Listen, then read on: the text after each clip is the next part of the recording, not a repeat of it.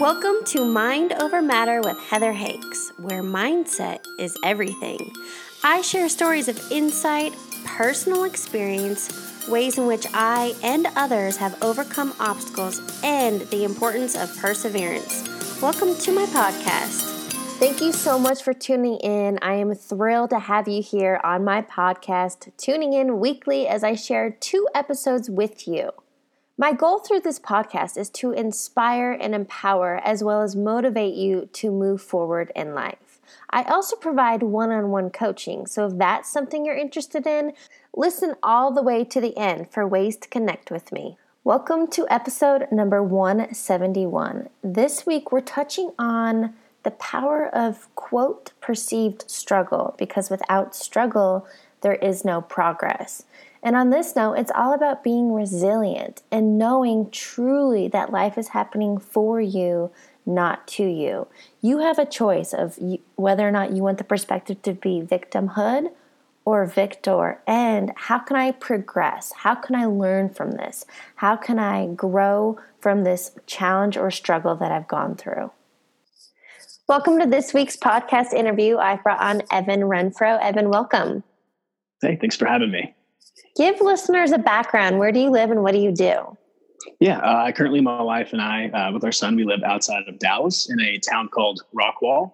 Um, I'm a fitness nutrition coach. Um, I've been a you know trainer and, and, coach for about ten years now. Um, yeah, I, I do that. I have my own coaching business, and uh, yeah, enjoying that. What got you into the fitness industry? And the reason I ask is because I know so many health and fitness professionals. I, as my own kind of, I guess I'm an athlete for just the things that I do, but I love pushing myself in the physical realm because I believe the mind body connection but why why did you get involved?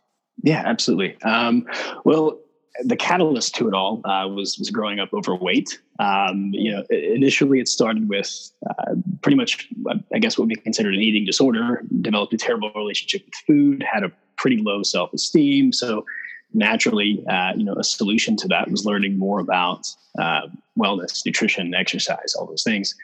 Um, so that kind of stemmed into what became a passion. You know, I started to try things out on my own, and once I saw the results of them, uh, naturally having a, I guess, a heart to help others, I started to help as many people as I could that were in a similar situation. Um, but yeah, that, that kind of, uh, I guess, blossomed into a career, you could say. But started with that. Were you overweight then? Yes, yeah. When I was younger, um, I was overweight. Uh, I never really understood. Um, I didn't really have a great handle on nutrition um, I always kind of saw it as this thing where food just makes you fat. So, uh, you know, genetically, naturally, I guess I was a little bit heavier than some of my friends and classmates. So, mm. over time, kind of, uh, I guess, adopting that identity of being overweight uh, kind of led me to having a poor relationship with food. So, then was it in your adult years that something clicked and you realized, okay, I don't want to live this way anymore? Uh, yeah, in terms of, of going um, a more sustainable route, yes. Because um, when I was younger, you know, I, like I said, took those extremes. Um, I kind of adopted that that poor relationship uh, with food by way of just not eating. Um, you know, there was a time on the back end of like middle school age and high school age. Uh, I was I was an athlete. I still played sports and you know played football, ran track and things. But I would still um, I would skip meals because I felt that if I ate, I would be fat, and if I didn't eat, I would I would lose weight. So uh, it wasn't until yeah, I guess the adult years that it started to form into a more productive approach where. Um, you know, I started to learn more about nutrition, the things that actually fuel your body for the demand, um, and, and how you know it, it's really habit based, and, and there's usually an underlying component to why we abuse food or you know, whatever the case is. So, Right. And I think what you touch on there is very important. It's kind of this punish reward system because I, you know, you can give your opinion, but I I am not on board with the whole, you know, eat really strict whatever and then have a cheat day because I think that's about binging and why can't you just have moderation or a balance and like have that piece of chocolate or have a piece of cake don't eat the whole damn cake right. but can you touch on this whole punish reward system yeah no i 100% agree and i, I think honestly it defeats the purpose uh, because i would say at the end of the day like our goal isn't to uh, like be in a certain shape for a short time. You know, we want to be well. We want to live and enjoy the things that we enjoy doing even more. So to have that optimized performance, to be in the condition that we feel is ideal for us, um, it has to be a matter of something that's sustained. And I feel like those extreme measures, they absolutely they lend to this idea of, well, you know, I've, I've broken my diet or I've gotten off course. So, I, you know, it's like you said, that punishment reward system. Um, I'm, I'm definitely a fan of treating food a certain way. Um, when, when I coach clients, we have to, I think first look at the way we view food. Um, if it's something that is off limits or, you know, I can have this category, but I can't have that category like most diets will do. Um, again, I think that defeats the purpose. I think, you know, treating it well um, and having a good handle on it is to me like the, the core, the foundation of, of any uh, well-rounded nutrition plan. Yeah. I mean, I think we could go on a tangent there as well. Um, I've never been into diets or the fads because I don't believe there, and I don't have the health and, you know, I'm not certified in, in any of that stuff, but from my own experience, that stuff isn't sustainable. And, um, I, I just, I, I think what you really said there was uh, figuring out the underlying the reason in your relationship with food because it's not all the external things that people are seeking it's figuring out that internal thing. Absolutely. Yeah. Uh, yeah and, and, personally like you know growing up thinking food was evil right? Food just made me fat in my mind like food was the problem. Uh, but you know it wasn't until later on that i took the time to dive in and figure out like maybe where my uh, where my weaker points were, like where my stronger areas were, and, and kind of you know leveraging the things I was good at and, and working on the areas of weakness. And yeah, yeah, I think that's important. What you just said there reminds me of one of my most favorite. Uh, he's a Canadian. He's a wealth consciousness coach. And so he deals with a lot of people and their money and kind of like diet and food and this. It's it's the food is an issue. The money isn't the issue. You know, the lack of or, or the this punish reward it's that underlying those deep internal limiting beliefs more or less so you thought food was evil but if you could change it to you know food is is food fuels me and food nourishes my body and finding the positive right right yeah because anything in excess can be a problem right but anything you know, I feel you hit the nail on the head. Like it's yeah. that thing is not the issue. It's it's it's the way we approach it. It's the perspective that we have on it, and you know, for some people, maybe it's alcohol. For some people, maybe it's food. For some, maybe it's drugs. But I think like having the right perspective of whatever that thing is that you struggle with, like gives you the authority over it instead of always being kind of held down by it. Yeah. And something we chatted with previously that I really want to talk about is this whole learning from your journey and that we are resilient. So, you know, I don't know how much you want to share of, of different experiences you've gone through, but touch on this whole resilience. Yeah, no, I'm a, I'm a firm believer that uh, you know, as humans, we are adaptation machines, uh, meaning that like we have the opportunity to uh, to progress, to grow from certain seasons of challenges and, and, difficulties and trials, and we have an opportunity to uh, really shape shape the I guess the person we become through it. Uh, and, and I, and I feel like resilience in that is um, always having this understanding that like you know you've probably heard it before but life isn't happening like to you. And, and you you have an opportunity to i guess navigate it in a certain way. Um, so being resilient and kind of sharing a little bit on my story um, you know my wife and i um, a little over a year ago last april we lost our son. Um, we were at 31 weeks and we had an emergency c-section and he um, it was a placental abruption so um, you know, two of the most absolutely difficult days of my life, and it will always be hard. Uh, and there's always going to be this agonizing pain. Um, but you know, since then, it's it's been every day is an opportunity to to really shape the way that I view life. If I feel like I'm a victim and and things are happening uh, to spite me, then uh, I'm really locked by that mindset. And if I look at it in a different way and say that you know, whatever I have access to, whatever season of life that I'm in, whatever things are happening that are beyond my control, I can still I can still determine how I respond. And to me, that's that's kind of where resilience starts: is choosing to respond and looking at the situation as objectively as you can. Um, you know, being that we've you know experienced the, probably the hardest thing we ever will, and, and something that I uh, I can't even quite describe how incredibly painful and, and hard it will always be. You know, it's brought us closer together. Um, it's brought us closer in our relationship with the Lord, like our faith is stronger. Um, I feel I have a greater level of empathy for people because I feel that when you mm. experience such a deep level of hurt, then you can kind of you have that relatability uh, and there's a sense of compassion. But more importantly than just wanting to sit in kind of the sorrow and sulk, you know, I, I want to help people to maybe change the perspective, and I want to help people to realize that they are resilient. So. Hopefully that makes sense. Well, for sure. And it's actually Tony Robbins who says life is happening for you, not right. to you. And I love that because that is the whole victim or victor mentality. And I feel like the majority of the population sits in this victim mentality. You know, that happened to me. My boss is an asshole to me, uh, whatever it may be. But it's kind of like, no. But your situation, that example, I mean, that is tough and grief. And how were you able to overcome that and, and step into this different perspective and become resilient from that? Yeah, I, I think part of it, um, you know, it's never something that like you know people have different i guess different wording for things but it's never something that i'll get through or get over it's not something that i want to right it's something that he's always going to be my son. And you know we've recently just finalized the adoption of uh, our son now. He's he's two years old. So that was a, a blessing that was unexpected. I think like if i'm always jaded because of what's happened then i'm never open to the joy or the opportunity that is ahead because i always kind of have this very calloused lens in which I view the world. Um, and, and, on the other end of that, you know, kind of to answer the question, it's it's something that, in my mind, there can't be anything harder than that. Like as far as pain and and and uh, just the weight of the emotion that comes with that. Um, there, in my mind, there's nothing to fear in terms of what else could happen. Um, knowing that we've already like lived that it makes everything else seem a little bit less intimidating.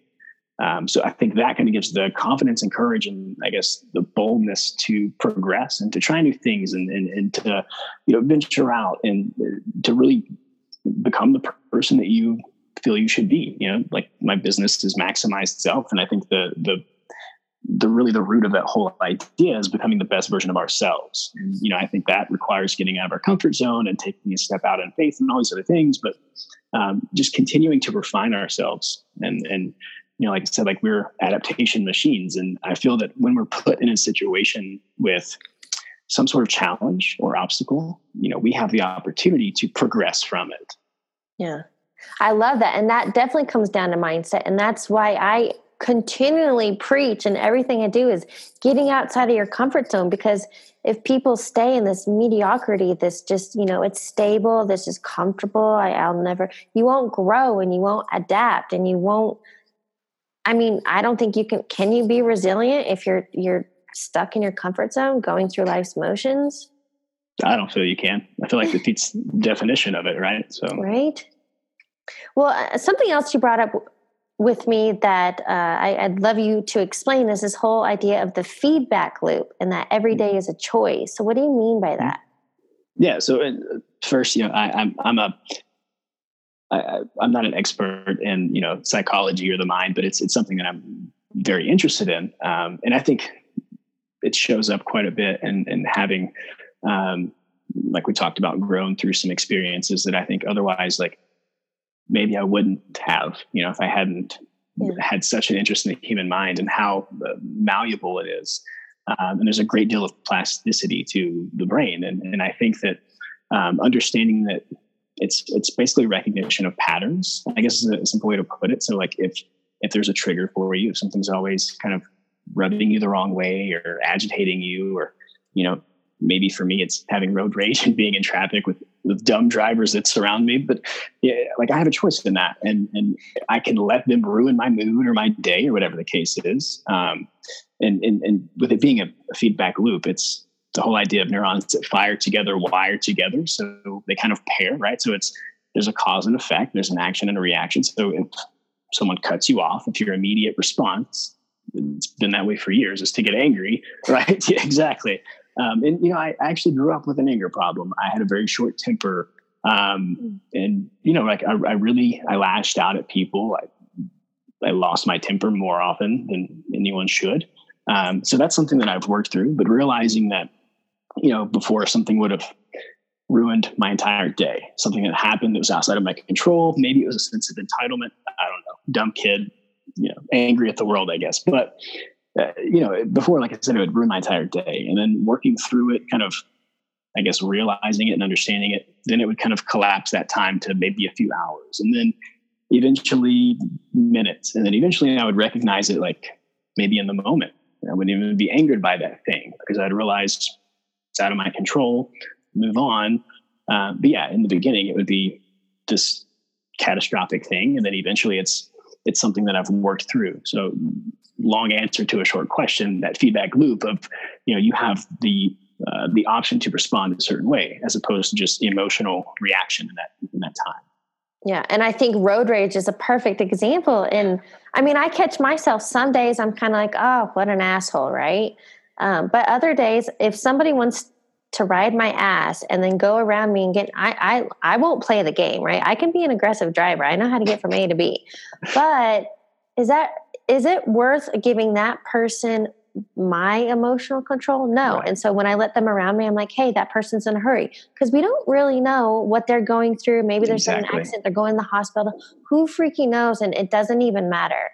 But yeah. I would be, I don't know, I love psychology too. And so it would be fascinating to me to understand why so many people have road rage. Yeah. Right. I think to me, like my my kind of assumption, and this is just purely my own like I guess uh, in the moment, kind of assuming a certain thing is like, I think a lot of people are selfish. Their day and their time is more important than others. And, you know, uh, again, that's just my own assumption. I don't know every single person that is around me on the road, but, uh, you know, we kind of, we can easily uh, adopt that, that frame of mind that we're in a hurry. Our day is the most important. Like our tasks, uh, our to do list. Like we kind of tone everything else out, like tune everything else out, and we focus so much on ours. And you know, I think that can make us very um, aggressive. It can make us rude, inconsiderate, all the things that we don't like in other people. You know, that's why I say um, having having more of an awareness, looking at things objectively, and knowing that we can respond to them in a certain way instead of letting that initial emotion dictate what we do.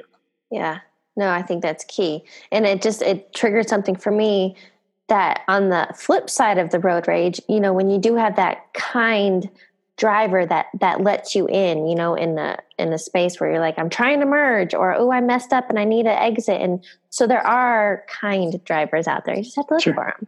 Yeah, exactly. So then question for you, do you have a morning routine or what do you do to stay in this mindset of of looking objectively and staying resilient and doing the things you do?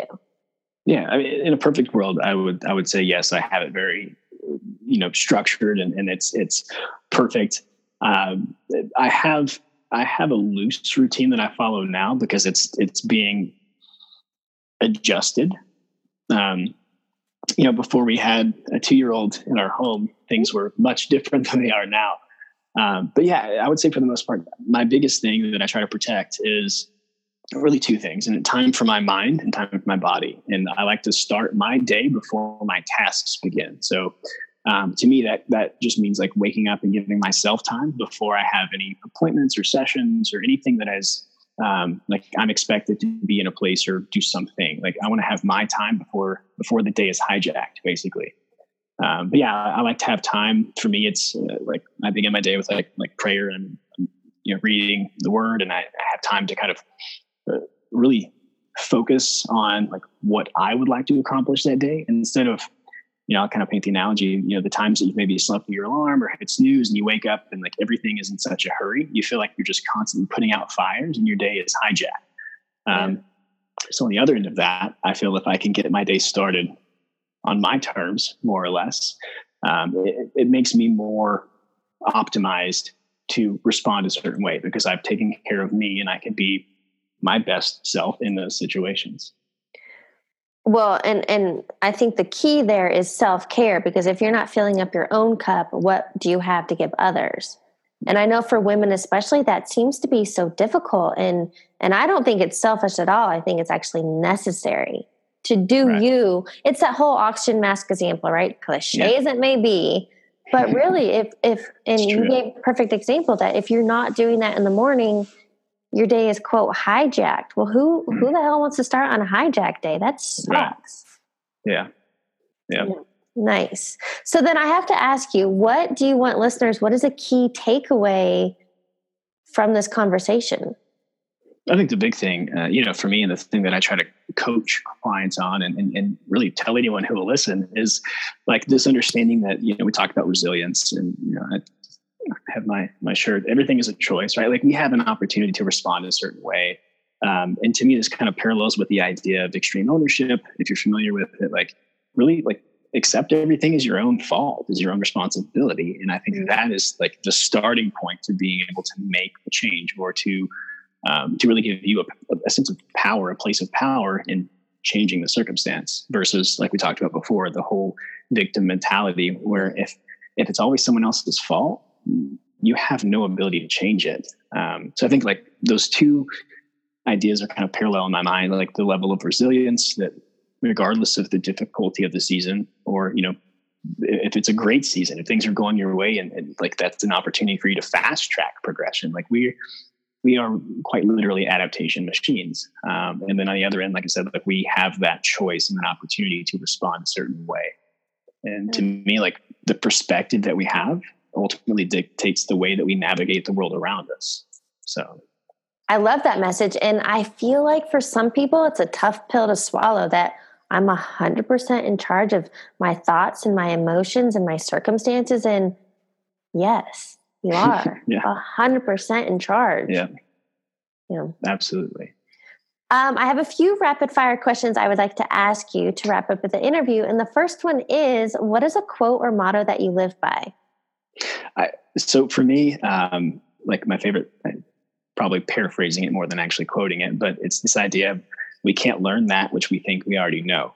Um, because to me, like I want to be a sponge. Uh, like I, if I'm ever identifying myself as having learned everything there is to learn about a topic, I'm closed off to progressing any more from it. Um, and I would say that I identify more as a learner than someone who just knows all these things. So continuing to be the learner, you cannot learn that which you think you already know. Yeah. And I think the key there is to be curious because you don't know what you don't yeah. know. You know. Absolutely. Second question would be What is a book you're currently reading or highly recommend? Um, I have, well, confession. I love books, but I hate to read, um, bounce around a bit. Um, but one of the, the books that I've um, I've recently started, it's actually behind me here. Um, it's called Option B. It's uh, it's by Adam Grant. Um, but it he talks about coincidentally resilience um, and kind of working through you know difficult seasons, uh, facing adversity and finding joy is kind of a subtext to it there. But it's Sheryl Sandberg and Adam Grant, and Love I'm a that. big Adam Grant fan. I've never heard of either, but uh, I'm like you, a sponge, always learning. I have books a mile high at this point. I um I need to get back on the reading train, like way more, way more. But uh, yeah. love that book. Awesome final question for you What advice would you give your younger self? Hmm. Uh, I, it's tough. It's tough because I, I think I'm still learning. Uh, but I would say uh, the difficulty or or the struggle is worth the pursuit. Mm. In that, like we can never determine the outcome, but we only have control over where we are in the journey. Um, so the struggle being that no matter how difficult the season, the pursuit is worthwhile. Yes, I love that. Great note to end on. Thank you, thank you so much, Evan, for joining me. Yeah, thanks for having me. I enjoyed it. Thanks for tuning into this week's episode. To connect with me further, you can find me on Facebook, Heather Hakes. I am also on Instagram as heather.hakes, and I even have a YouTube channel. Guess what? Heather Hakes. I'll catch you on the next episode.